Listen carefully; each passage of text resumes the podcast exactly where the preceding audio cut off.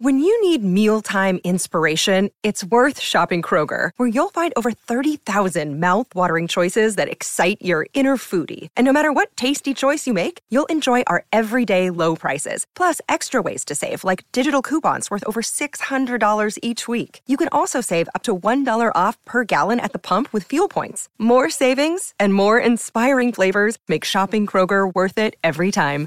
Kroger, fresh for everyone. Fuel restrictions apply. Want to witness the world's biggest football game? Head to iCanWin.com.au, predict Australia's score with a crystal ball, and it could be you and a friend at the FIFA World Cup Qatar 2022 semi finals, all thanks to McDonald's. Maccas, together and loving it. TNC's apply. Melbourne becomes the centre of the sporting world as the best tennis players on the planet converge on Australia's sporting capital. Serves up the middle and finishes with an ace, as authoritative as you could ask for. The biggest points from the biggest matches live from Rod Laver Arena and around Melbourne Park. Back up the line by Djokovic, puts in the drop shot. Karatsev brings Joker forward. He couldn't get to it. What a point! Across Australia and New Zealand, on air and through the app. Oh, you beauty, you little beauty. This is the 2022 Australian Open on SEN. Thanks to the super fast charging all electric Kia EV6. It's as silent as the critics. Find out more at kia.com/au.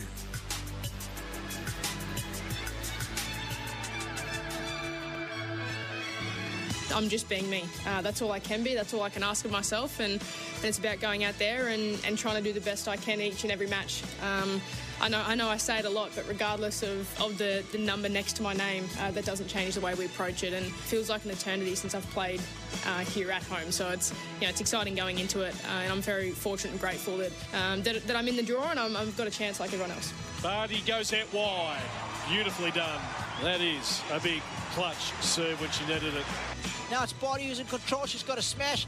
Pegula throws up another lob. It's a smash for Barty, and she puts this one away emphatically.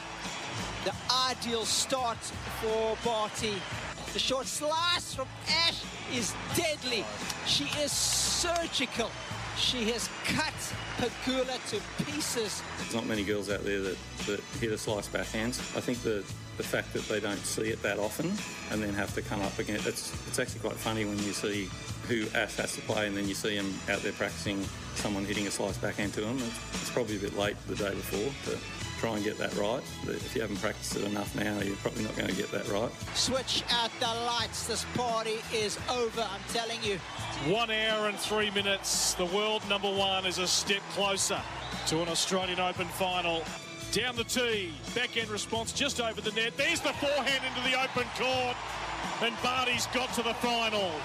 That's what we ordered, and that's what she's delivered. To be in the finals weekend of, of your home Grand Slam is is what a lot of a lot of Aussie players dream of, uh, and yeah, it's, it's going to be an incredible experience come Saturday. I can't wait to go there and enjoy it. It's just about time for you to start the process to get ready. You have one more to go. Are you ready for it? Absolutely, let's do it. Australia, are you ready? Zach Sparty's in the final. Good evening, everybody, and uh, welcome to Rod Laver Arena. I've got to say, I've just got a touch of the butterflies hearing uh, that uh, intro. It's been nice and calm for the last 13 days, and here we are on the cusp of something extremely special on Rod Laver Arena tonight. Ash Barty trying to become the first Australian Open champion for 44 years. It was Mark Edmondson on the men's side, 1976. Chris O'Neill is going to join us in just a moment in uh, 1978. It's been a drought that we desperately want broken on the singles uh, front tonight. I can tell you the atmosphere is really building. We've just come off an epic uh, junior boys uh, final where one of the participants had to be wheeled out on a wheelchair that went three and three quarter hours that we thought might have gone for another hour and really pushed the night back, but that's been concluded. And now we await the women's final uh, tonight. Ash Barty, of course, the world number one up against the 27th seed from the United States, Danielle Collins who's only got eyes for one prize tonight, and that's to lift the Daphne Akhurst Trophy as well. She doesn't mind being the villain. She won't worry about the crowd not being in her corner because this, realistically, is maybe the one window she will have to win a Grand Slam trophy. You feel like Ash Barty, if she doesn't win tonight, is going to win a few more. But hand on my heart, we want to see her absolutely win tonight. It's been six rounds of total dominance. has not dropped a set. Tsurenko, um, Bronzetti, Giorgi, Anisimova, Pegula, Keys. It's been clinical every match around the hour mark. For Danielle Collins, she got through the first two rounds quite comfortably. And then rounds three and four went the journey in the heat against Clara Tauson and Elise Mertens. And then, of course, in the quarterfinal, she dispensed of Alizé Cornet. And in the semi final, she was clinical. She went to work with a beautiful uh, cross court backhand to dispense of Iga Swiatek. So different paths to the final, but Collins is certainly ready. We know Ash Barty is ready. And this house tonight Rod Laver's house, who will be in the front row, is going to be absolutely uh, packed to uh, capacity. So we look forward to the build-up over the next uh, hour and a half. We'll have a chat to uh, Lou Fleming, who's been a big part of our team, uh, to give us some real analysis in the next half hour or so. And after seven tonight, we're going to be joined by the 2011 US Open champion, 2010 French Open finalist. The resume goes on and on. We'll uh, get into that a little bit later on with Sam Stosur. So it's going to be magnificent to have Sam alongside me to call all the action, someone that knows Ash Barty extremely well. But one, uh, one name that I walk past every day to get down to our little bunker here is Chris O'Neill. 1978 Australian Open champion it's quite an extraordinary story of how she actually did it. She's come down from uh, Port Macquarie, and we're lucky enough for her to join us right here in the box. Chris, uh, welcome to you. I've got to say, how good is this view? Amazing. Thank you, Brett, for having me here, and um, to everyone for having me here. Uh, this is yeah incredible. Uh, um, just so close to the players, and obviously different p- perspective on on speed, on all of it. It's great. Now, when we come down to this bunker, I've been coming down to this bunker for about uh, 10 years, and of course, uh, we walk up into the corridor, all the Australian Open champions of the past, and you happen to be right at the door. So I've been walking past you for about a decade, so it's actually lovely to meet you in person. Yes, you too. Port Macquarie's home? Port Macquarie's home. I've been up there for about seven years. Um, it was a lifestyle change to, to, to go there and um, sort of semi-retire. I want to go back. I mean, 1978. I mean, you are a trivia question uh, that trivia. everyone uh, loves to answer, and, and some, you know, have sort of short memories, and they go, 1978. Who who did win back then? And then you go back through the records. Chris O'Neill. Um, I imagine you would love to be able to, you know, hand the baton on at some point. It's a nice thing to have, absolutely, and that'll be never taken away. It, but to hand the baton over to someone like an Ash Barty, would be, I imagine, a, great feeling, just the way she carries herself. My understanding is you haven't met Ash, is that correct? No, I haven't met her yet. I'd, I'd love to and hope hope to do so. Um, yeah, look, I'm I'm just really excited that we have an Aussie with, with such a great shot at you know breaking this drought. Mm. Um, and you know, particularly with, with somebody like Ash, who is a fantastic tennis player and and also you know seemingly a wonderful person. So um, yep. as much as I've enjoyed it and the fun I've had with it, uh, it um, yeah, I'm, I think I'm ready. 1978 Kooyong. Chris, I go to Kooyong quite a bit. I only live about five minutes uh, down the road, and I'm lucky to have a, a membership at Kooyong. MC quite a few functions, go to uh, lunch there, but I never went to the Australian Open at uh, Kooyong. But take me back to 1978. You became the first unseeded woman to win the AO in the Open era, and then, of course, Serena did it, uh, ranked what 81 in the world back in uh, uh, 2007. But take us back for those that weren't around then, and and the 1978 Australian Open and how it all unfolded for you. Well, it's completely different to today. Is there's not anything that's similar really. Um, as you said, you know, different court surface grass, which suited my game. I'm pretty, I was pretty much a serve volleyer, and um, yeah. So look, it was it was unexpected for me. As you said, I was unseeded, and um, I had worked really hard in preparation. I'd come back early that year and spent a lot of time working hard in preparation. And um, I guess as the tournament went on, you know, I wasn't as surprised as in the beginning because um, I was feeling more confident. Yep. Um, very, very proud of it, and um, and actually really um, fortunate to have hung on to it for this long. So you beat Betsy Nagelsen on the day. Can you just can you close your eyes and take back centre court Kooyong on that day? Just the atmosphere when you walked out, uh, just the, the, whole environment. What was it like? Well, it was the first time that I'd played in a major major final. So, um, in, indeed, it was um, it, yeah, it was pretty breathtaking. But um, I managed to um, managed to get through it correctly. so, yes, it was. Um, as I said, I wasn't in a major major final before, so it was brand new. How much did it change your life being a, a Grand Slam champion? Um, it enabled me to, because we didn't earn a lot of money then, mm. it, it enabled me to continue to travel and to, to continue to compete. And um, yeah, yes, it, it, it and it, it, did give me a little bit of confidence. Um, yeah, but look, apart from that, my life didn't change greatly. And uh, so post playing, just take us through your involvement in tennis. Obviously, there was some you know coaching that you did along the way. So tennis, you know, we call it the sport for life, Chris. So it tends to stay in the DNA, whether you go from player to coach or player, some go into commentary, or some find a role in tennis because they just yeah. they love the sport that much. Yeah. Well, I've um, it's now a hobby for me. I teach very little now, but I have, um, you know, been in coaching for many years, probably 35 years. I love to teach. I love, I love the fact that we were in a different game style and, and, different everything, different racket technology, different, uh, you know, less top spin. And so that was my game that I learnt, but then I relearned how to teach the, the new game. Um, and I love technique. I love um, pulling things to pieces and, and working on and working on how to make change. And you know, I've met some particularly great kids over the years where um, you know they, they haven't certainly become professionals, but they've learnt some fabulous life lessons mm. and are really, you know, solid human beings now, which makes me very proud. Yeah, there's more to, um, you know, just the, the, sporting results, isn't it? What just what sport can do for you, uh, being in that environment. So you talk about technique. I imagine you love, like all of us, just watching Ash Barty play. It's a bit of a throwback uh, to tennis in in your era. Just um, when you sit, when you're courtside sitting, Ash, just take me through your own thoughts of her game. Well, her variety, absolutely. Um, I hear that she's learnt her slice backhand from her first coach at a very young age, which you know she's now using unbelievably offensively and you know dismantling players' games. Um, but so it is the variety. She would seem that she's done a lot of hard work on a serve because the serve is faster and the placement is better, and then she follows it up with her big forehand but it all culminates with her attitude and uh, to put it all together, to bring it all together, and I think that's what she does so well. She looks.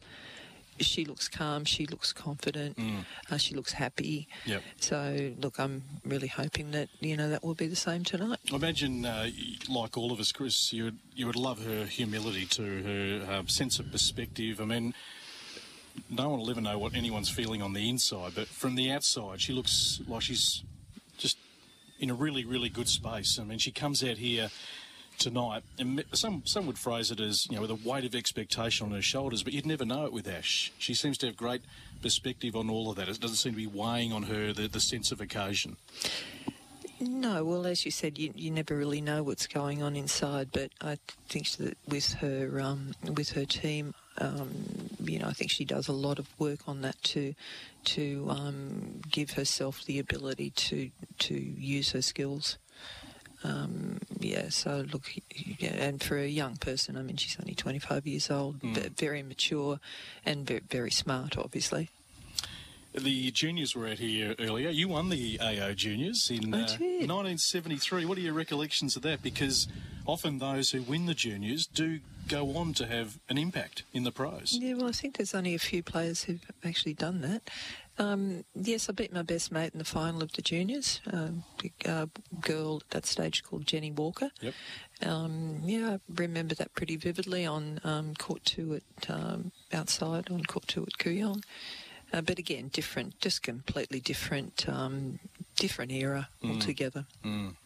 It's evolved a lot, hasn't it? I mean, you know, Billie Jean King and, and the and the you know the the ladies around her at the time who got the WTA tour underway to now create all these opportunities and the earning possibilities uh, for so many down the ecosystem. It's uh, it's it's evolved into a, a truly uh, professional game. Abs- absolutely. I mean, Billie Jean King was the pioneer for all of that. And um, then it's just progressed into, as it's expanded in terms of um, people play, countries playing, the number of players that play in countries and the depth of field throughout. So the, gra- the game's grown enormously, and obviously prize money's grown, so it you know it brings people into the sport. But yeah, look, pretty tough to um, pretty tough to get out there and make a living out of it today. It is, isn't it? Yeah. Did you love though? The one-on-one sort of gladiatorial nature of tennis, as opposed to team sports. Did you play a combination of sports and then choose tennis? Was tennis always the sport for you because you loved that sort of one-on-one battle where it was you, just you out there, and having to try and survive and, and problem solve and win? Not so much that. I I actually had quite a lot of success as a junior, and um, my dad loved it, and you know, so that's how it started. Um, just in terms of being a singular sport, though, I, I actually probably had better results with doubles.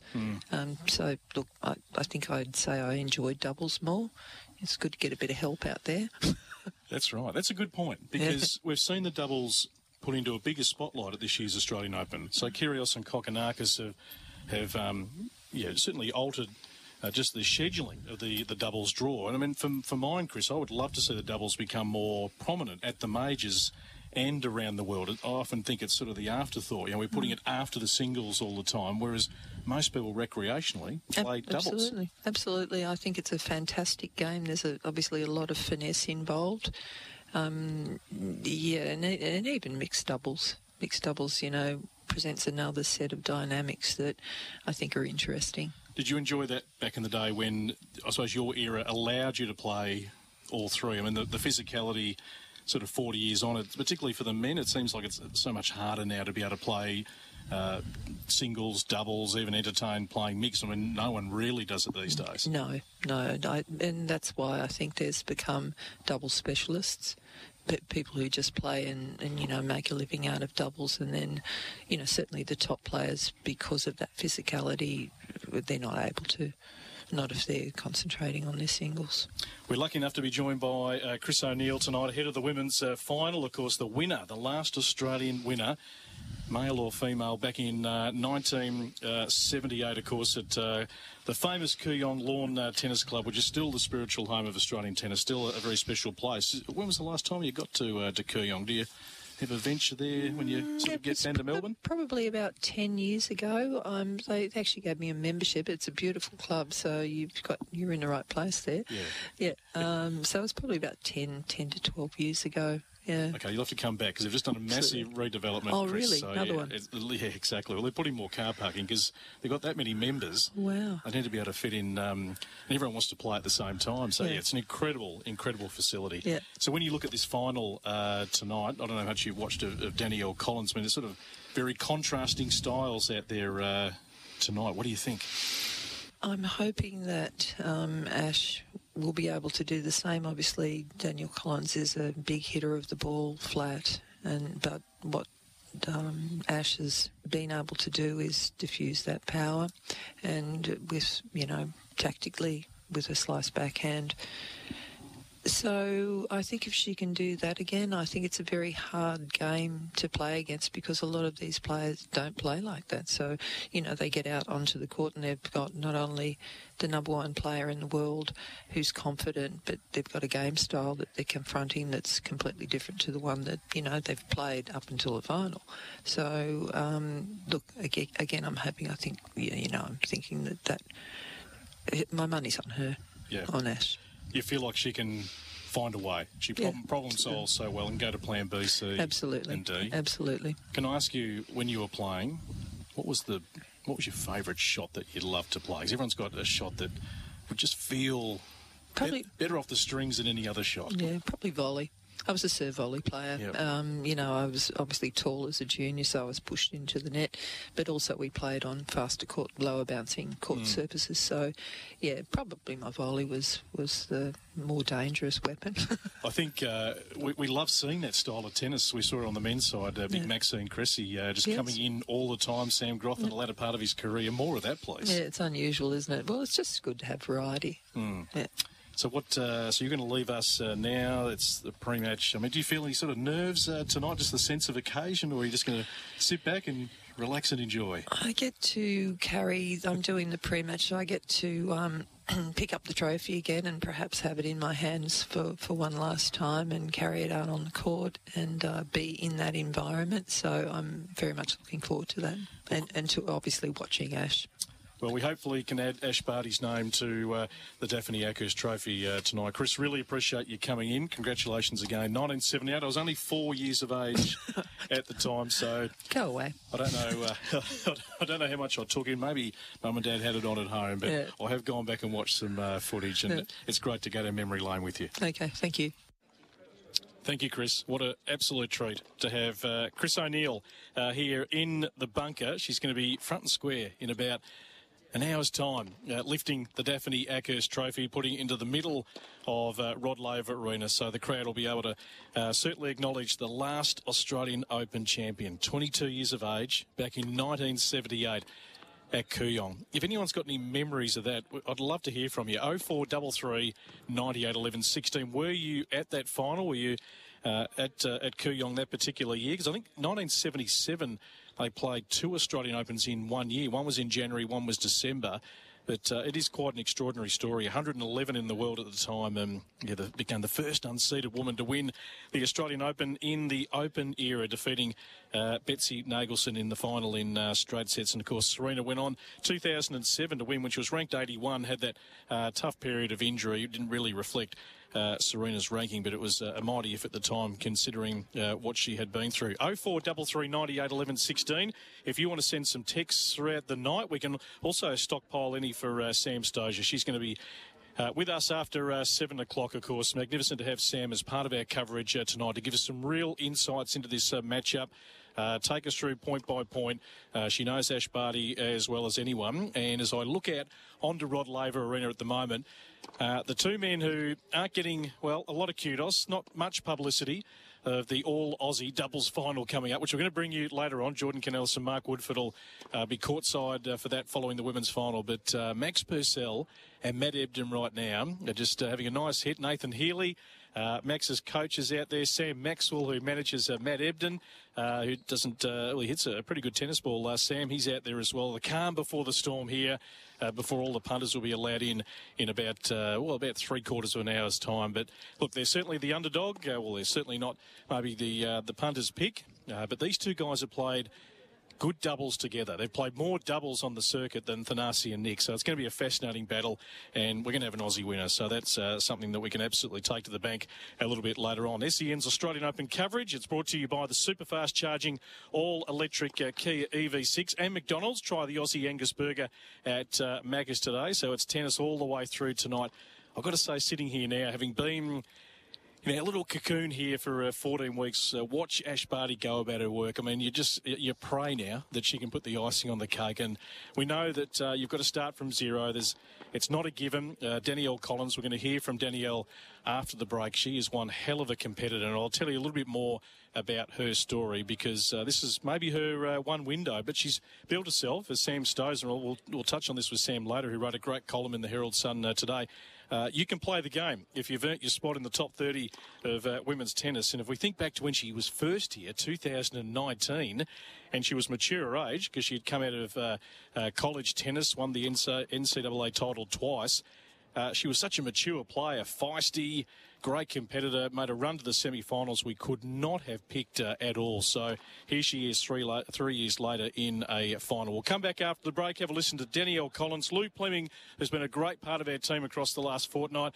Uh, she'll give us some insights as well. We're building up to Ash Barty and Danielle Collins, the women's final, right here, live on SEN tonight. Park. This is the 2022 Australian Open live on SEN. Thanks to the super fast charging all electric Kia EV6. It's as silent as the critics. Find out more at kia.com/au. Seeing positive energy hearing people's voices and, and that's something that I really thrive in whether you know I have a full crowd going for me or whether I have a you know the opposite or somewhere in the middle I really just love the energy and I think that's what all professional athletes play for so I think I'm just really excited to go out there and compete and uh, it, it was kind of relieving today when I saw um, Ash and Madison play, and it looked like there were more spectators in the crowd um, than you know a couple days before. So yeah, just excited to go out there and, and do my best. I realize that you know there's going to be a lot of people supporting Ash, and um, it's all in good spirit. So that is the voice of Danielle Collins in her first uh, Grand Slam uh, final. Uh, quite extraordinary. If you asked me at the start of the tournament that Danielle Collins was going to be in the final, we wouldn't have picked it. But there's always a storyline that develops at the first major of the year for all four majors, really. Uh, and that's become the evenness of uh, women's tennis. 0433 98 11 16. You can jump on and talk some tennis tonight. Would love to know your thoughts about uh, this matchup, uh, your thoughts ahead of the men's final coming up uh, tomorrow, uh, the All Australian doubles final tonight. Let us know where you are. How you are going to be taking him, Ash Barty, tonight? 0433 98 11 16. But for Danielle Collins, uh, 26 and 16 in the majors. I actually met uh, second round at Roland Garros. I remember being there when Ash won back in um, 2019, and that was one of Barty's scalps on her way to winning her first ever major, 7 5 uh, 6 1. Uh, Danielle um, has had a couple of matches, as I mentioned, that have really gone the distance uh, this week, but she seems to have come out of both of those matches uh, really well. I mean, Clara Tauson, that was an incredible match. A young girl from Denmark, a former Australian Open junior winner here, who's uh, no doubt a player that's going uh, north in the rankings. That was two hours, 35 minutes out on court. And then the Elise Mertens uh, battle was, was something else, two hours and 51 minutes. And somehow she's able to come out of those two matches – and then get to work. And she reset beautifully physically to beat Cornet and Swiatek in uh, really um, convincing style. So she has gone down the collegiate pathway, University of Virginia. She won the NCAA singles title twice. That was back in uh, 2014 and 2016. Uh, she's currently without a, a full-time coach. She's got a pretty small team that have uh, come on the road. You would have maybe heard uh, some of her on-court interviews uh, throughout uh, the last uh, fortnight, which she's talked about some of the health problems that she's had uh, last year as well. But one thing she is, and certainly acknowledged by Ash Barty, acknowledged by Sam Stosur in her column in the Herald Sun today, she is just one hell of a competitor. I mean, certainly for Sam, she's met some big hitters throughout this tournament. Giorgi, Anisimova, uh, not so much Pegula, Madison Keys, who we expected probably to put up a far better display, Madison, in the uh, the semi final. But Ash deals with those really well. Now, Collins doesn't have a lot of subtlety to her game, uh, but she is striking the ball extremely well. I mean, that uh, performance against Swiatek that we thought would probably go to three sets absolutely dismantled a player who's going to be in and around the top 10 for some time, who plays an all court game. She just could not get into that game at all. And the cross court backhand, it was the forehand backhand up the line. Uh, Collins um, was just in the absolute zone that night. So when she walks out onto court tonight, it'll be the steely eyes. It'll be her player box. It'll be supporting her. No one else, but she'll absolutely revel uh, in that environment. So what she puts up uh, tonight, we'll find out. I mean, we've got a fair indication from Ash Barty's matches, probably within the first, you know, 10 to 15 minutes of what sort of match we're looking at. And if Collins can just unsettle Barty a bit, then maybe we've got a real contest. And then how Ash might react if she does drop a set potentially for the, the first time in the tournament. I mean, I would go in tonight thinking that, feeling pretty confident that, that Ash is not going to do that. I don't think there will be the lapse. I think she'll be able to get it, uh, certainly on her terms. But if Collins does play some real lights, lights out tennis and and takes things away from Barty and doesn't allow her to use her strengths, how will then Ash respond? And maybe they've been waiting for this moment the entire tournament, her and Craig Tyzzer and their planning. And the good part is Ash can go to other things to get the match back on her terms. And that's what we love. She's multi-dimensional. I think everyone describes her game uh, the same way. It's just beautiful. It's got every shot in the book. She can turn up the aggression when she needs to, and she can play with that guile and the craft that just uh, you know really sets her apart from her contemporaries. It puts the ball into really difficult areas that players don't like. They like rhythm. They like the ball to be in the hitting zone, and Ash uh, doesn't uh, always uh, do that. So Danielle Collins, look, she has earned her spot. She's had uh, four years being around the top 30. Last year, won her first two WTA titles in uh, Palermo and uh, San Jose, and that was on the back of those uh, health issues. And she's just an incredible competitor. And if you've got that as your DNA, then you're going to be in most matches that uh, you play. And the last time they actually played was in Adelaide last year, and Danielle Collins did take the scalp of Ash Barty, but this is a Grand Slam and there is just uh, so much at stake. So we're certainly nervous, but I think we're confident of what Ash Barty has displayed across uh, the first six matches. It's been 6 love, 6 1, 6 1, 6 1, 6 2, 6 3, 6 4, 6 3. Anisimova certainly tested her a little bit more. Pegula could not get into the match at all, 2 and love.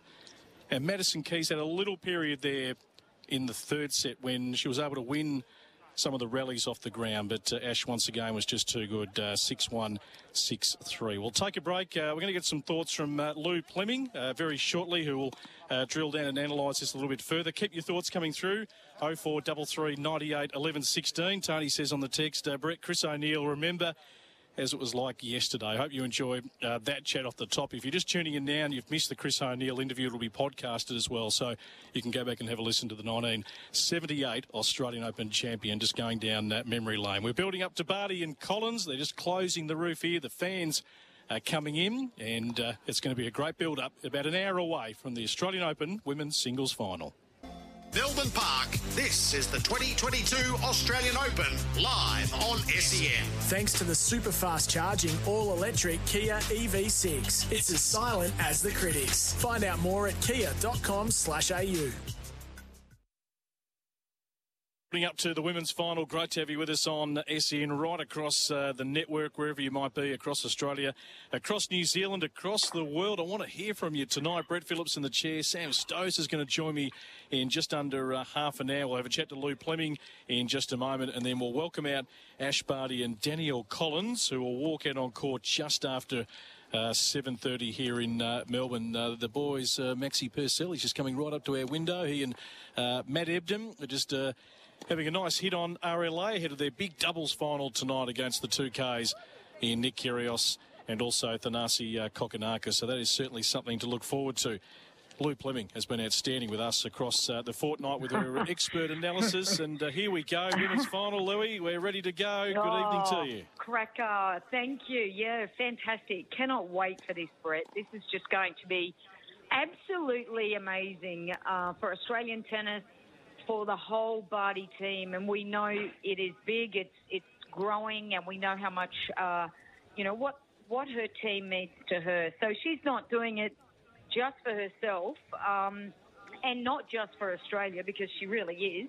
I think she's I think she's handling herself extremely well, Brett. It's amazing. I mean, there is a lot of weight on her shoulders, and obviously, she wants this. She wants this one more than any of them. Yeah, she does, Lou. Yeah, she absolutely does, and she's up against a player who, and whether it's fair or unfair, but I mean, you, sometimes in tennis you might only get one window, one window to win a major. Here's Danielle Collins, who's yeah. a bit older, who's matured a little yep. bit later. I mean, she's playing, been playing tennis like everyone who goes into pro tennis. You start when you're a little tacker, when you first pick up uh, the racket, and you know, she might she might have thought in her heart of hearts that she may never make a Grand Slam final in her career. I mean, you have that belief and the hope and the dreams. So so much for her to play yeah. for uh, tonight. Absolutely. About three years ago, I watched the first round of Danielle Collins and Petra Kvitova. And Danielle lost that match and she was out the back and she was bawling. It's one of the best matches I had seen for the first match of a year. Uh, it was one of those, oh, it was, you were living on the edge for every point.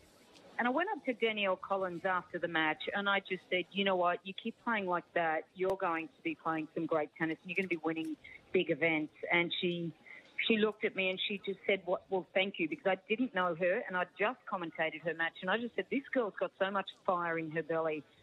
I think the outstanding thing for Danielle is that she is extremely hungry and – you know, right now, as much as people can say she's got no pressure on her shoulders because she's not even expected to be here at the final. But trust me, the minute you minute you walk down the the walk of champions and you walk onto Rod Laver Arena, she's going to be shaking for a little bit. There's no question about it. This is huge, but The one thing she is going to do is just put in her big time game tennis, and she won't take the foot off the pedal. We saw that the other night when she played uh, Iga.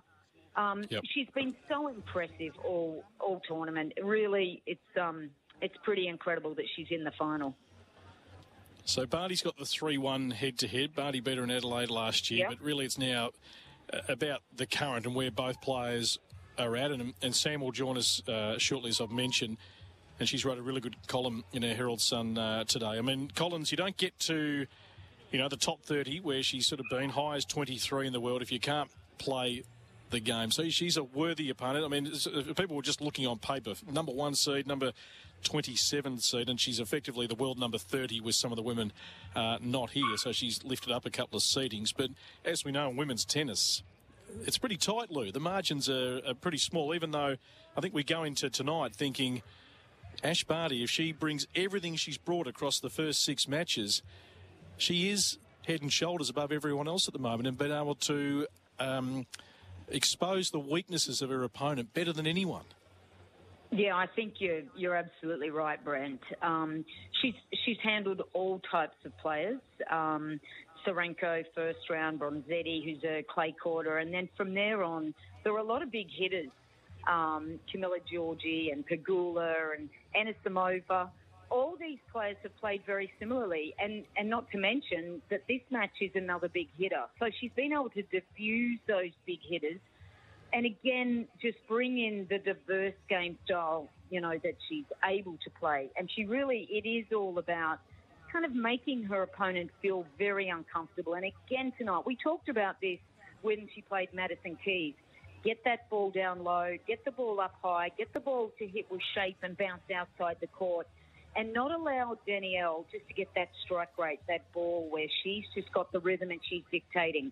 I felt that Iga Swiatek against Danielle was just hitting way too short, and I felt she was she was able to really manipulate Iga around. That's not going to happen tonight. Ash Barty has play, been playing with such depth, and she's able to get that ball to shoot off the court. As we talked about it, these courts are playing fast, and they actually get that bounce as well. So Ash has got a little bit of both. I think, you know, I, I think for Ash, it's got to be her serving game tonight. Again, we talk about that because if that if that ball lands a little bit short, like Iga's serve was landing short, Danielle Collins was hitting the most unbelievable mm. returns the other night. It was outstanding. she won't be able to do that tonight against Ash, so she won't be able to draw confidence out of one of the best things that she does, and that is her return game. Hey Lou, just as an occasion, where do you where do you sort of Yeah. rate this? I mean, you you love sport. I, I love sport, and we. I want to put this out to our uh, listeners as well. Oh four double three ninety eight eleven sixteen. You know, I'm just thinking off the top of my head. You know, um, uh, teams or individuals who have achieved. Uh, you know, great things, but this is significant because Australian tennis, we've been crying out for a homegrown champion uh, for, Hmm. for for so Yeah. long. Uh, we've seen, you know, Lleyton and others, and uh, obviously Sam and, and, and Pat Rafter and, and others about to win, you know, some of the overseas majors. But we've been crying out for a homegrown Aussie winner. Where, where do you sort of put this as an occasion compared to, you know, other big sporting events? No, I think it's incredibly way up there, Brett. I think this is amazing. And, you know, I think back, I guess it was about 10 years ago now, I commentated Ash Barty's win of junior Wimbledon. And I sat there, and at the end of the match, to see her beat Kristina Mladenovic, the favourite player, who was, I think, two or three years older, um, I had tears in my eyes because I just felt this young player was just outstanding, extraordinary. Um, to show the confidence and calm and, and to do what she did that day. Now, to fast forward 10 years later and think, what has she done? The way she put herself out there, possibly didn't quite meet her own expectations, left the game, and then came back with a whole lot more passion and insight of who Ash Barty was. We know she's done a lot of work on herself. I think this is way up there. I would put it, uh, you know, this is an individual sport. This is something that this young lady has dreamed on for a very young kind of age, knowing she won Junior Wimbledon. She's been waiting for this. Uh, and I think, well, this is so impressive. We know we haven't had a female Australian winner win since Chris O'Neill, and that was a long time ago. Um, we've been salivating for this one uh, for many years, and, and I think we were wondering, you know, when are we going to produce someone that is able to compete with the likes of Venus and Serena and, and those mm. players and the big hitters? Um, we haven't produced a big hitter. We've produced a phenomenal um, young lady that just can do just about anything out there. Jim Joyce really um, was living beyond his years by teaching Ash Barty how to play almost like a young boy. Yes. Um, yep. Because she, she plays so different. She's an outlier, and I think this is spectacular for Australian tennis. Yeah, and Jim will be in the uh, the coach's box uh, tonight, and, and, just I mean, just her personality away from her tennis, uh, Lou, her humility and grace, and the way she conducts herself. Yeah. I mean, uh, it's hard to argue that she might be the, right now the most popular sports person in this country. I know we've sort of got a, a tennis lens, uh, you and I, but I think if we did a, a, straw poll, it'd be. I mean, who's more popular right now? Everyone, everyone loves Ash Barty.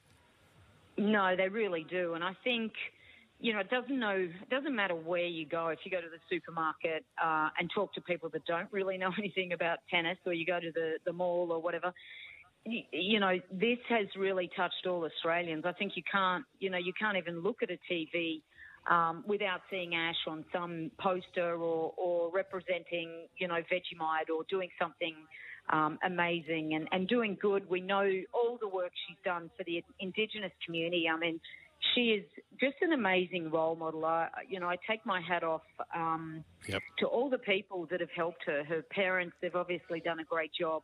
And you're right, the humility stands out. I, I travelled with Ash when she was about uh, 14. We went to Mount Gambier to a, a $25,000 mm. tournament out there, and her tennis intellect, I tell you, is was um, phenomenal. You didn't have to teach Ash Barty much. She was going to teach you a thing or two. Um, and she's certainly teaching a lot of young people in Australia to go to a tennis court and go and live this um, or learn you know, this, this great game of tennis. It's a phenomenal game, and certainly, gosh, hasn't it got her some places in the world? Oh, boy, oh, boy. French Open, Wimbledon, Australian yep. Open. You, you, feel like she's going to uh, win all four, and, and, then how many? What it all adds up to in the, the long term is uh, all ahead of us. Uh, the most immediate is right now in the moment of winning um, the Australian Open, which she is certainly desperate to do. Uh, just one on the text here, uh, Lou and uh, BP. Winning form is good form. I'm sticking with you here in Abu Dhabi after the semi. Brilliant call. Have a uh, magnificent Saturday. Beers, barbecue, and Barty. Bring our girl home. That's our mate Damien, who's been listening to us in Abu Dhabi. He yes, drove off the road has. the other day. Oh, g'day, Damien. That's true. That's true. He said he was snoozing. Oh, wow. Look, it has brought people together, and there's been so many great conversations. Um, the one thing that you said, the humility of Ash Barty is quite remarkable, isn't she? And just a, a role model, uh, not only for the WTA, how lucky are they that someone that is a spokesperson um, just gives so much realness to what she does. There's there's not much glamour and, and kind of shine about what she does. It's mm. it's real and it's honest and um, yeah, I think it's it's really special. We don't always see these these kind of qualities with um, yep. with our great athletes, but she certainly has it in, in spades. Um, Absolutely, yeah. you never really so, hear, yeah, you never really hear her put her foot wrong, does she? And she'd always oh, apologise, I'm sure, if she ever offended. I tell you.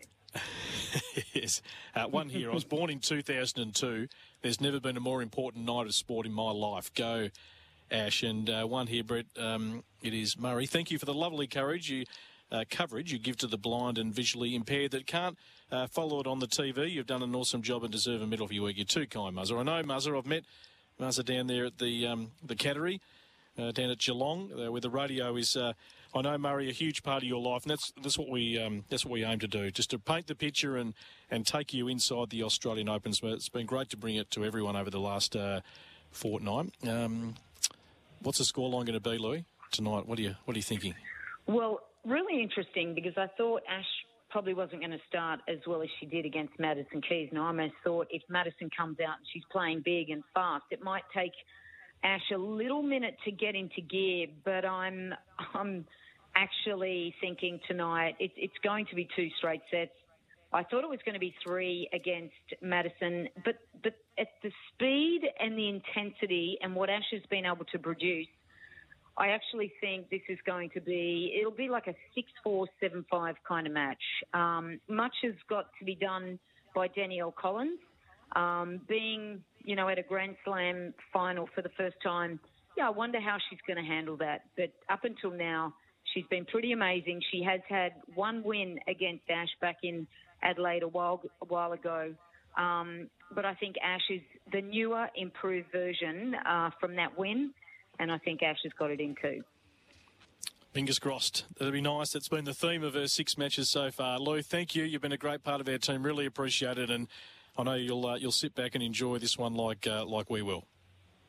Yes, brilliant. Thanks, Brett. And you you have a uh, fantastic call with Sammy. What great insight she's going to bring to to um, the call. Fantastic. Yeah, great addition. Thanks, Lou. Lou Fleming, who's been uh, terrific. Great analysis, uh, who's you know, done it all, played, coached, commentated, uh, knows the Australian tennis team as good as anyone and uh, love Lou's passion for the game. We're going to take a break. Uh, we'll get to a few of your texts too, 0433 98 11 16. Keep them rolling. Uh, right throughout the night. We love the interaction. Any questions you want to pose, any observations, thoughts, where you are in the world, uh, how are you feeling about uh, tonight? I'm sure you're finding a TV, a radio, uh, whatever the case may be, uh, to uh, to watch this. Uh, so make sure you have us on if you have got the visual, and we'll take you right inside tonight with Sam Stosur alongside me. Jordan Canellis will be in, and I'm just looking at some pictures outside because we're under the roof here. You wonder what's happening outside. It's been a bit of a gloomy day in Melbourne, but there are people everywhere right across uh, the precinct. Uh, those lucky enough to get a ticket inside RLA, uh, Garden Square, Grand Slam Oval, uh, people want to be here, uh, whether you can get inside or you watch it on the big screen. And uh, you never know if Ash wins later on and you're at the right place at the right time. You might just get a little glimpse of her walking past with the Daphne Akhurst Trophy. She's still got to earn it, though. We'll take a break. we're coming back. We're building up to the women's singles final here on SEN. Melbourne Park, this is the 2022 Australian Open live on SEN. Thanks to the super fast charging all electric Kia EV6. It's as silent as the critics. Find out more at kia.com slash AU. Australian Open 2022 women's singles final coming your way in the next uh, 40 minutes or so as we look out from our bunker onto Rod Laver Arena where the roof is closed. Uh, there'll be, of course, some uh, pre-match entertainment uh, coming up. And it'll be Chris O'Neill, who was in the box with us about an hour ago, the last Australian champion uh, here at uh, the Australian Open back in 1978, who will walk out and, as Chris said, uh, maybe touch the Daphne Akhurst Trophy one last time. She'll bring that out onto court and then we'll have a, a couple of uh, live uh, performances, and then we'll welcome in the players, Ash Barty and also uh, Danielle Collins. You can uh, really feel the atmosphere building right across uh, the precinct, and it's magnificent to be here to take it all in. Jordan Canellis has slipped in because Jordy, you're going to take the reins in uh, a short amount of time, and Sam Stosur is going to be joining us as well. How are you feeling about uh, tonight? I have been I've been in and out of nerves. So I was nervous at the start of the day when I was first making my way in. I've been here for a couple of hours already. I was here in the afternoon. I've had nothing else to do, so I thought, why not? Let's come in, soak in the early atmosphere, and it was obviously very quiet during uh, during the afternoon, and then just flying around Melbourne Park here and there and everywhere and preparing for tonight. Every time I walk outside, there's more fans and more fans and more fans, and now it's really bubbling outside Rod Laver Arena. So uh, I was nervous at the start of the day. I've been a bit occupied or preoccupied since then, but now that I'm sitting in here and I'm looking at centre court and I'm imagining Ash Barty out there, I am the nerves are building, and you just you don't want to slip into the negative. You don't want to think, oh, what if though? What if she loses a set? Because what could happen then? Oh, no yeah, it's going to be uh, it's going to have nerves just shockwaves throughout Australia. I think if she drops a set at any point, because can she recover? We know she can, but how will Danielle Collins bounce back, and how will the momentum of the game bounce around? Mm. So, yeah, there's all the what ifs and uh, and the, the possible permutations, but it's exciting as well. It's a it's a Grand Slam final. It's an Aussie in a Grand Slam final yep. for the first time in a while. So, um, well, Ash has done it the last couple of years, obviously, but not not here on Melbourne uh, in Melbourne Park, Rod Laver Arena. So, yeah, history tonight. Uh, a bit nervous, says uh, Daryl uh, from Ringwood on the text after the uh, Fed Cup final versus France and uh, been able to handle hometown expectations, but think Ash will have learned uh, from that. It's a good point, Daryl. And I was over there, we covered it, the Fed Cup, and there was I remember that so much hype around that because Australia hadn't won uh, the Fed Cup for uh, uh, a lot of time, and you know considering Ash was our number one player up against the French, who had a pretty solid team, but it was just execution that day. Uh, RACV Arena over there was absolutely full to the brim, but you're right, that's you know two years ago, and Ash has just come a hell of a long way, and um, you know she's ironed out those little lapses, periods of errors. I mean, you just feel you feel really confident coming here that you know she's got things under control and. Um, things aren't going to get away from her. So uh, we'll see what challenge you know, Danielle Collins presents. And if it did go to a third set for the first time this whole tournament, how she would deal with that.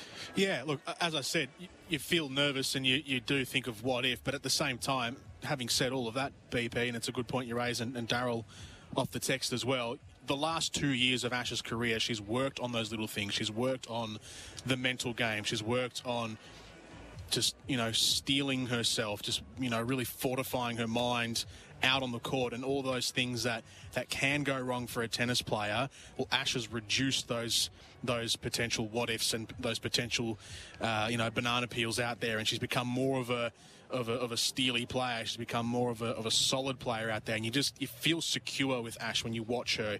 That mightn't have been the case a couple of years ago, but now when you see her out there, you go, eh, she's got it. We, we know she's got it, Hmm. and we know sh- how strong she is mentally. We know how unperturbed she is out there on the court. Nothing much rattles her, and every time you watch her, you know, every new time you watch her, there's something, you know, it's less and less. Whatever could rattle her, the percentage decreases. So she's almost unflappable out there. Um, in a slam final, though, height, you know, the, the, the intensity is heightened, so things become a lot more tense. Indeed. So that, that's ahead of us. Uh, we've got a couple of moments here before we break, and you welcome in uh, Sam. And I've been here all day doing these uh, junior finals. So magnificent. I thought I got here early. You've been here since the morning, BP. so Petra Marcinko, the number one seed, won the girls. Mm-hmm. So she's going to be um, one to certainly look out for because anyone who wins these junior slams, you know, generally goes on to have an impact in the pros. And then the most extraordinary match between the top seed, uh, Bruno Kuzuhara, uh, Brazilian-born, who um, has immigrated to the States. Uh, the family moved there when he was one. Uh, Japanese heritage. It was an unbelievable battle with um, Jakub um, Mensik, the uh, Czech Republic player, who is the fourth seed, three hours and 43 minutes, 7 5. And I had to get up and do the presentation. And it's the first time. I had about 10 different people running around. Oh, I think we're going to get him out in the wheelchair. He had to go off the court in the wheelchair. Body had totally seized up, cramping. He played out the match. They had some unbelievable rallies, and I don't know if that's the longest um, boys' final. We were trying to chase that up, uh, but that's the first time I can ever remember a finalist not being able to come out and actually get their um, get their trophy. So yeah, uh, two young guys who've got very bright futures. Had shades of Rafa and uh, was it Rafa and Novak here? Yes. When they had to have the chairs brought out for them to sit down on the uh, Yeah. on the presentation. I caught a bit of that match actually. I saw the the second set and. Mensik, the, uh, the the Czech player, looks uh, looks a good type. He's Mm. tall. He's got a good body shape. Yep. You always have that slight advantage already when you're tall. We see how many tall players dominate the, the tour at the moment. Not that small players can't, and Mm. Kuzuhara is the smaller of the two, and he, he obviously won. But yeah, you know, Mensik and Kuzuhara from uh, the Czech Republic in the United States, respectively. Just jot those name, names down, tennis fans. Indeed, and uh, Barbora Krejcikova was actually sitting there watching the whole match uh, with her coach, of course, who were playing the women's doubles final uh, come uh, tomorrow and French Open champion uh, last year. So, Czech tennis, uh, it's just always been strong, hasn't it? Uh, just players. Uh, through the year is just filing through. They've had good team success, particularly in the uh, the Fed Cup, and they just um, they keep finding very good talent. I was actually looking at uh, at the 1978 Oz Open women's draw when Chris O'Neill won it, and even in that era of tennis, there wasn't too much of a European invasion yet. It was still Australians and, and Americans. Basically, the Europeans didn't really come until I guess the 80s, I suppose, and then and then the, the huge influx through the 90s. But there was still a Czech player in there, the number three seed. So they've just been around forever, and um, uh, yeah, that whenever you look through the the top hundred, especially the, the women's game, more so than the men's. It feels like so many, so many high quality women's players on the uh, on the women's side. You think of just the last couple of years of Krejcikova now, Petra Kvitova, Karolina Pliskova recently, uh, Barbora Strycova, you know, going back another sort of generation. They've just been around uh, forever. So yeah, and I had uh, I was sitting in the radio room upstairs when the the boys' final was on, and there was I think the Czech correspondent is sitting the row over Oh, I know to who me. that man is. Yes, Yeah. he's. Uh, He- I I sit next to him at the US Open. Uh, he goes to all the slams. I think I know who you're talking about. Yeah, yeah, and he uh, haven't really. He does a few crosses back Yeah. to back to the motherland every so often, but he actually put the headset on and started commentating the final Right. in the room. And it's normally pretty quiet in there, apart Yeah. from the odd. You know, radio cross that pops up here or there from the, the different radio stations. But he sat there and he commentated the match Right. of these two, however Yeah. old they were, 17 year old, 16 year old kids. That reminds me of the uh, the Austrian commentator. The first year I went to Wimbledon, very strict on the rules. Wimbledon, uh, how many Yes. minutes per hour you're allowed to do. And Jurgen Melzer was having a run that year, the former world number eight, and he just broke all rules and ripped into uh, full on commentary. Uh, and uh, all these people who are, you know, going by the book, we're about to take this guy out. Anyway, Jurgen got knocked out. He packed his stuff up and he left. And that was it. Last time we saw him. so he thought, I'm going out with a bang. I don't know if he ever came back uh, to cover uh, more Wimbledons. We'll, uh, we'll take a break. Uh, joining on the other side with Sam Stosur, who's going to be uh, coming up in the box to give us her great insights uh, tonight.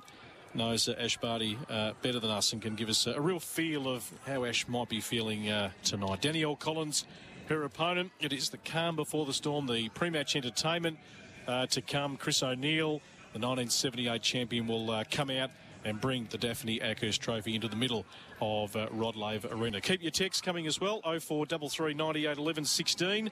Uh, right throughout the night, let us know where you are, your thoughts. You can interact with us, any questions you've got uh, for Sam uh, throughout the night as well. They're very welcome. 0433 98 11 16. A break, a break uh, back with more here from Melbourne Park. Live on SEN. Thanks to the super fast charging all electric Kia EV6. It's as silent as the critics. Find out more at kia.com/au.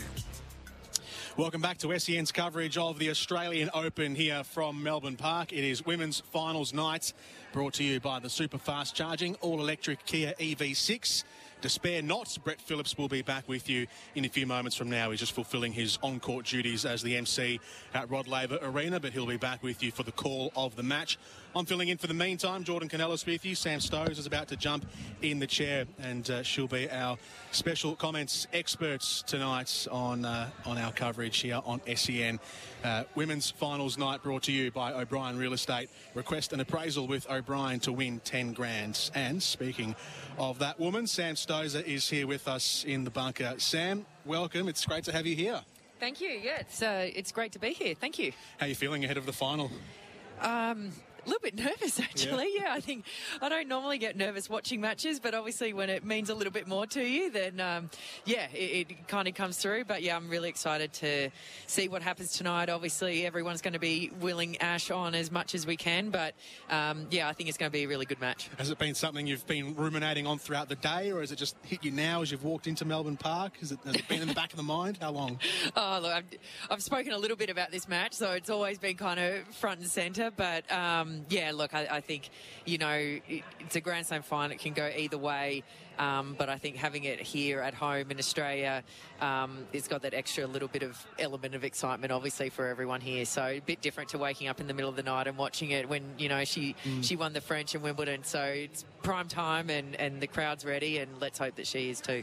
What happens throughout the day? So, being a, a champion yourself back in the uh, back in the US Open 2011, throughout the day, how do you pass the time? How do you try and try and suppress the butterflies if they do start to creep in?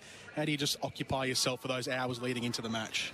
Uh, well, I think the days can sometimes go pretty quick by the time you, you know, you do your thing in the morning, have breakfast, depending on what you'd kind of like to do as far as prep goes. Do you do a little bit of, you know, mobility or stretching or something in the morning? And then she was probably out here, I'd say around two or three o'clock this afternoon, um, getting ready for a warm up. She, I think she was hitting actually around six o'clock. So, um, yeah, doing all the same routines I'm sure she's done for every night match that she's had here.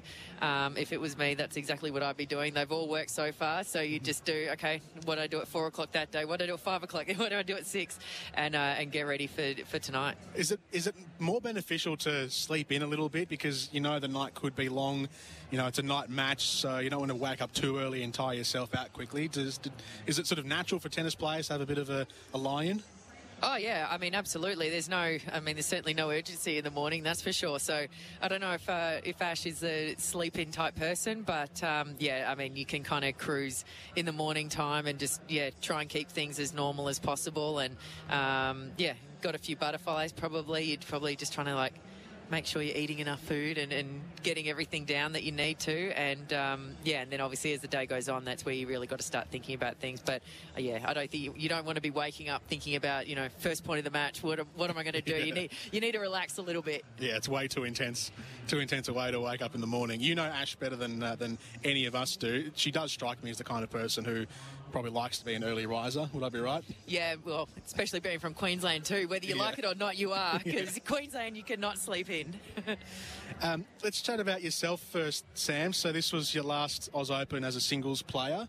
Um, how did uh, why was now do you think the, the right time for you to, to retire at least from the singles circuit I just felt like the last couple of years have been pretty tough. Um, you know, obviously with the travel, the obvious reasons um, that everyone's been going through. But I think, you know, over the last couple of years, I wasn't winning as many singles matches as what I'd liked, and um, but it would, you know, I was still training as much as what I needed to and, and was able to um, and playing fantastic in practice. I was, you know, barely losing practice sets against some of the best players in the world and just couldn't quite translate it into the matches. And then started having some more doubles success in the last couple of years and really, really enjoyed my time on court with that. And um, yeah, kind of the end of last year after the US Open, I thought, oh, that might be. That might well be my last singles match, and then over the last couple of months, thought, oh, maybe I would like to play one more AO, and, and I'm obviously so grateful for the decision that I made to give it one last one. And, and I always wanted to finish here at home in mm. Australia. Um, so I guess to kind of put myself on the line again for that, I'm, I'm glad that I, um, you know, had the guts to do that. And then obviously grateful for the opportunity with the wild card. Without that, I wouldn't have been able to do that at all. So it all worked out great. I was so happy with the way that I was able to play, get through a match, lose to the number 10 seed, um, and yeah, have have my I guess my moment here in Australia where I could go out there and enjoy it and, and yeah, kind of say thank you. But so the doubles is still going on though. You'll still do that for the rest of this year at least. Yep, yep. Still planning on playing doubles this year, so it'll be not a full schedule like I've been used to over my career, but probably another ten events or so for the rest of the year and play the slams and some lead up events um, with my usual partner Zhang Shuai, and um, yeah, hopefully we can kind of keep going and, and, and, build on the momentum that we got from winning the US Open last year. So does limiting your, your yearly calendar, taking away the singles now and, and just focusing on doubles, what what extra liberties does that afford you uh, doing the travel 12 months a year? Uh, well, a little bit more time at home, uh, a bit more time with my daughter. Um, and yeah, can kind of, I guess, have a bit more of a, a, life at home and, and, you know, I guess do things like this as well. That's nice. Yeah. Um, but yeah, obviously you, you still got to train. You still got to do things that you you're always used to doing um, as a player. You can't just rock up to matches and think it's going to fall in your lap without training. So I'll be getting back into the training in a week or so and, and putting everything I can into it. And yeah, hopefully it all goes well. But it will certainly be a little bit different way to, I guess, go about a year. But um, yeah, waking up every single day and, and you know, pounding your body is getting tougher and tougher. so if I only need to do that, you know, on a, a, bit more of a limited time, then I'm pretty grateful for that. But the body's still fit though. Otherwise, like you're still feeling as good as you were in the last couple of years. Yeah, pretty good. There's all, there's been quite a few niggles in the last couple of years, and a couple more have crept up on me again after this week. But you know, I've, I've been pretty fortunate. I've only had a couple of things that have kept me out for months, um, you know, on end throughout my whole career. So I think as it, it, whatever it is, 20, 20 years or whatever, that's pretty good going. So, but there's always something. You never go on court feeling, you know, completely 100%. There's always something yeah. hurting. Um, so yeah, as long as you can stay on top of those and and not let them, you know, grow into something bigger, then I'd, I'd be okay with that. Yeah, that's that's the that's the, almost the lie of an athlete, isn't it? Is you, you you go out looking like you're 100%, but underneath everyone's got something, isn't it? Yeah, even this week I was like, oh, God, my, my Achilles is pretty sore today, but I'm going to run for that ball and make it look like it's great. Um, but yeah, it, it, it, takes its toll. I mean, I think everyone goes through that, and, and if you don't have to, then, you know, that's just, uh, I think you're a very lucky person.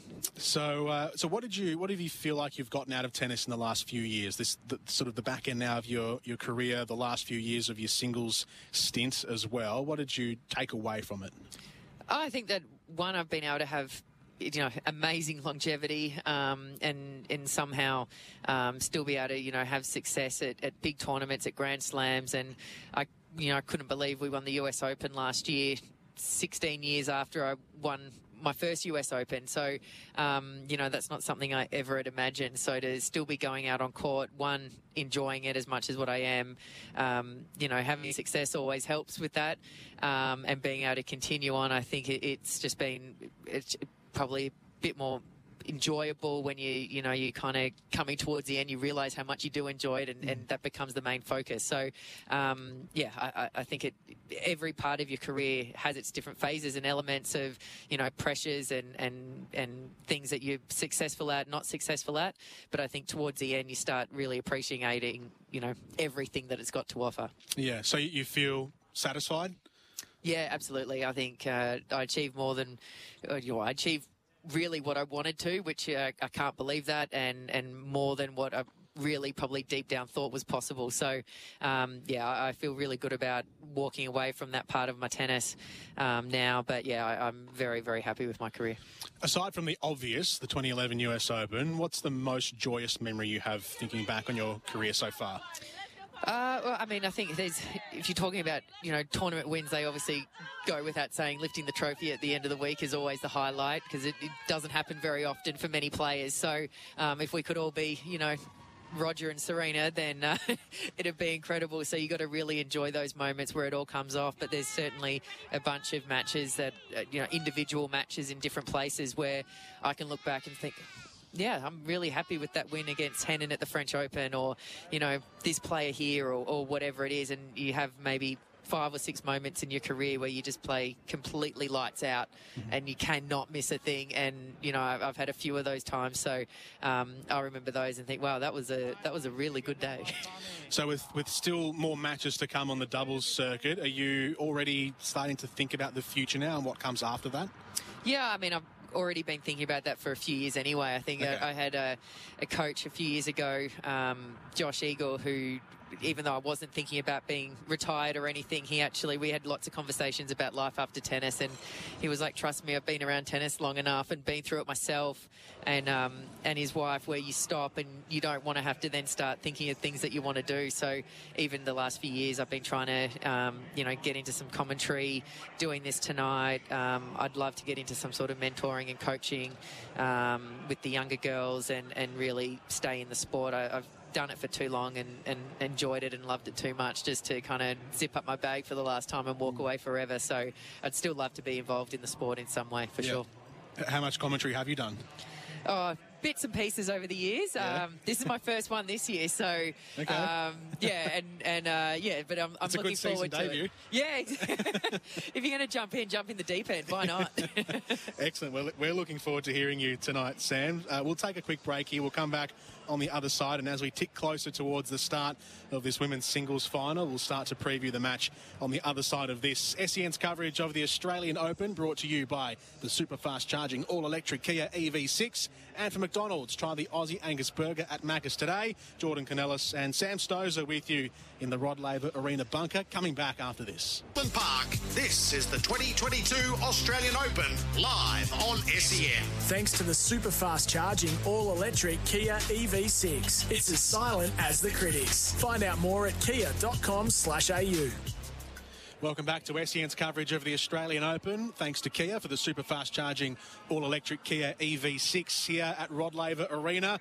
Inside the arena, the lights are low, the blue lights are being pointed at the crowd, so it's illuminating the uh, the chairs, but the court is dark and it's all very eerie and suspenseful as we get closer towards the start of the women's singles final between Ash Barty, the world number one, and the number 27 seed from the United States, Danielle Collins. Jordan Canellis and Sam Stosur with you in the bunker. Brett Phillips will be leading the coverage when he returns from his uh, on-court duties in a few minutes' time.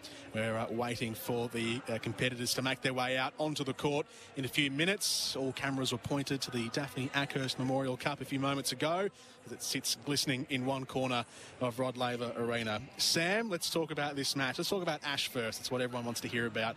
When did you first meet Ash Barty? Oh, I first met Ash, she was maybe 11 or 12 or so up in Brizzy.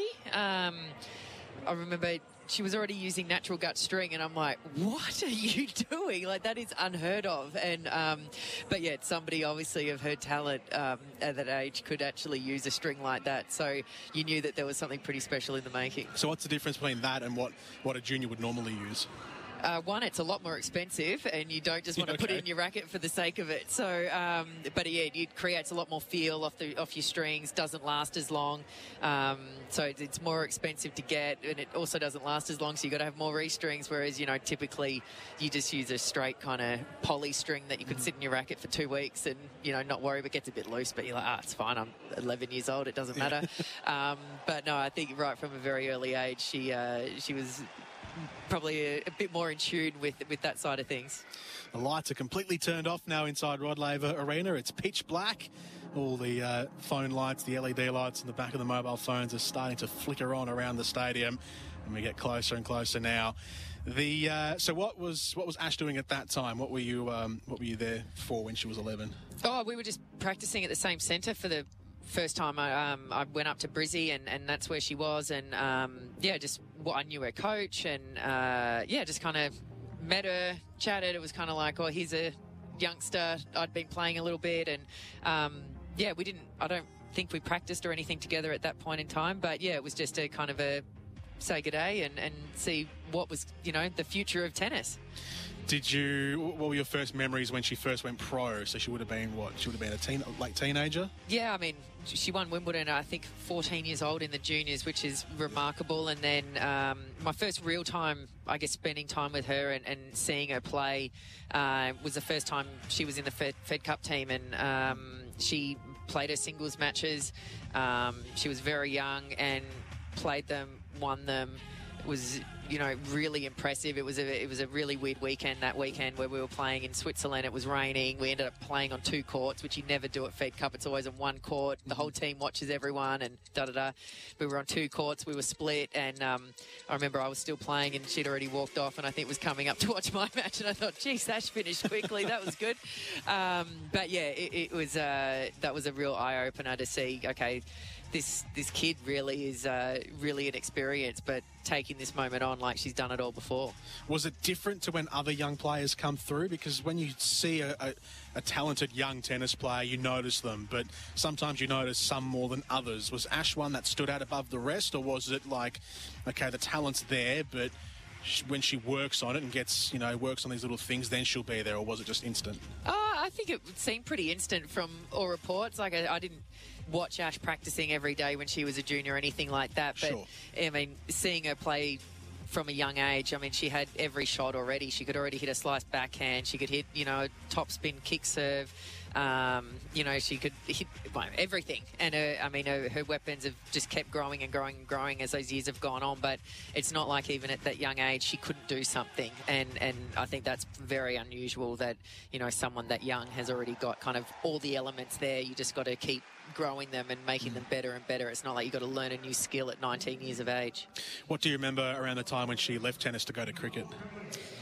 think, oh, geez, are you sure you want to do that? Because, uh, you know, tennis is a pretty good sport. But, um, yeah, I, I think first a, a little bit surprised. But then on the flip side, it was like, well, you know, if you're not enjoying it and you don't want to do it anymore, you don't have to. This is her life. This is her choice. She can choose what she wants to do, and, and everyone else can have their opinions about it. But at the end of the day, if she doesn't want to do it, she doesn't. And, you know, I think could quite possibly have been the best decision she ever made was to step away. She had her break. She played cricket, realised that she did want to play again, and now look what's happened. Was there a uh, was there a feeling of despair almost among the tennis community that she had left?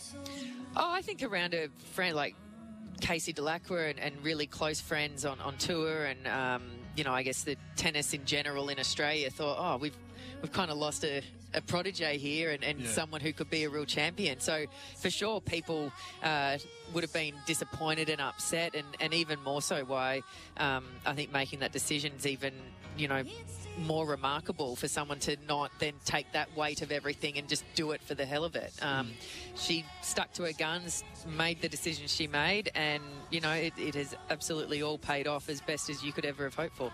So she came back and uh, and she had a lot of success in the doubles uh, initially. So her and Casey, her and you at, at times as well. Did, do you think the doubles having that foundation as a doubles play did that how much did that elevate then her singles game when she when she focused more on the singles a few years later? Yeah, I think that can only have helped her. Um, you know, winning doubles titles, playing in Grand Slam finals. Um, those are experiences, no matter what format of the game you can't buy that experience. It's so different to going out there and practicing again, um, you know, with no crowd or anything. There's always something on the line. Um, and even though she was always playing singles at those moments, being able to work on her skills, come forward, you know, hitting more volleys and doubles, and just feeling those emotions um, going through those events it's only got an upside. Um, and, and especially at a young age, you don't have to worry about being tired or, you know, pulling up the next day or anything like that. You, you can do that. So I think it, it's the best thing for a player is to play doubles right from the start.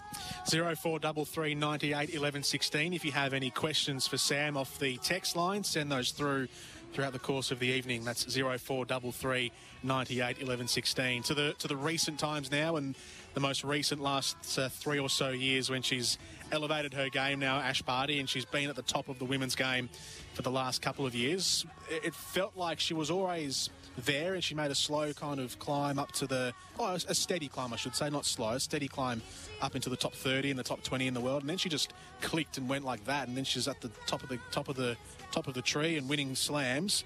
What was that? Do you know what that flick was when she went from being a good player to being a world beater? Well, I mean, it's uh, it, it, really didn't happen. That didn't take that long. Like even from when she began playing again, I remember seeing her play at Wimbledon. Um, she maybe won one of the challenger tournaments before Wimbledon straight away, and you're like, okay, that's impressive. Um, and then yeah, it was only a few years later she was holding the Grand Slam title at, at, the French Open. So it certainly was a steady climb, but I think once she, she kind of made that click and realised that she can beat the best players in the world, absolutely go, you know, toe to toe with them on any given day. You're going to win some, you're going to lose some. You can't win every single match, but had that belief that she can absolutely do this, and then you win your first Grand Slam. So that belief then turns into, you know, knowing that you've got the goods and you can do it. You know exactly what it takes. She's just kind of gone, upper level, upper level, upper level. And now this tournament in particular, she's kind of just dominated everyone and has barely been troubled, which is, you know, doesn't mm. shouldn't happen like that. It, it just yeah. seems too easy. Why does why does her game work? How does this game work? Because you think wouldn't power and pace be be the way to go, isn't it? You know, you look at uh, successful players on the women's tour. I mean, Serena Williams has been the dominant force on, on the women's tour, and she's got pace and power and a big serve. And Ash doesn't necessarily have all of that. She has it in parts, and she can use it when she wants. As we see uh, Chris O'Neil coming out, standing alongside the uh, the Daphne Akhurst Trophy. They just had a, a, performance which you might have heard in the background before on Rod Laver Arena, and now the trophy is being presented by the last Aussie winner of it here in uh, in Melbourne. I was going to say Melbourne Park, but it was out at Kooyong back in 1978. And uh, Chris O'Neil is walking it to the centre of the court in a uh, in a, a, lovely pre-match ceremony. Ash Barty and Danielle Collins are uh, still awaiting down in the bowels of Rod Laver Arena, but now. The Daphne Akhurst Cup sits in the middle of Rod Laver with all the spotlights shining down on it and the seats filling quickly inside centre court. What a sight in tennis. That's what's on offer tonight. The cup sitting right on top of the net. So, the, uh, the, the, the, quality and the game of Ash Barty, why does it work? Uh, she's just got so many different elements to it. Um, you know, it, it doesn't look like she hits the ball that hard, but believe me, her forehand's got some pace on it. It is quick and um, you know, she sets it up so well with her slice backhand to use her weapons. She's got a, a really good serve, big serve actually for someone of her height. She's got good technique. I think that's why it looks so effortless, but yet it, it is coming at a pace that, you know, not watching, you know, on TV that you can always pick up on. We might actually take some of this national anthem because I want to hear the uh, the roar at the end and honour our country. Well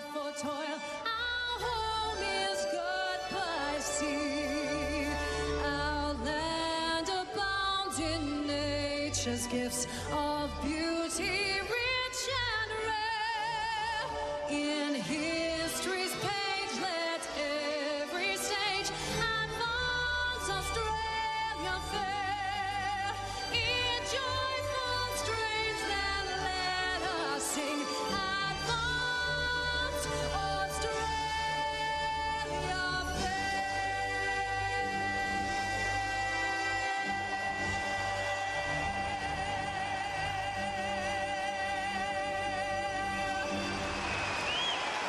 Emma Rix, with the honours of sitting, singing the Australian national anthem, stood right in front of the Daphne Akhurst Memorial Cup. And our competitors will be out in a few minutes from now on Rod Laver Arena. Jordan Canellis and Sam Stosur with you to start tonight's broadcast. Brett Phillips will be with us shortly. He's uh, that might have been his voice you can hear in the background actually announcing uh, the uh, the order of proceedings out on Rod Laver Arena. SEN's coverage of the Australian Open brought to you by Kia, the super fast charging all electric Kia EV6. Sam will be our special comments analyst throughout the course of the night. So Ash Barty and Danielle Collins uh, going head to head tonight for the fifth time in their career. Ash has the three to one head to head record, and uh, she comes into this tournament as the number one seed. Danielle Collins is the world number 27. This will be the fourth.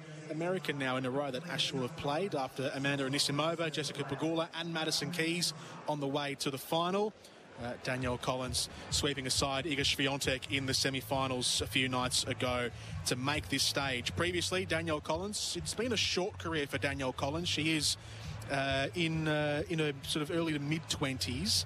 Uh, she's uh, three years older than Ash Barty at the moment, so she's. I'm trying to do the uh, the math here because doesn't have their age on the sheet of paper we're given. So mathematics would make her uh, something years old. She's mid 20s anyway, Danielle Collins. But the point I'm making is she was at college for a long time, so she went through the NCAA system um, for uh, for a few years.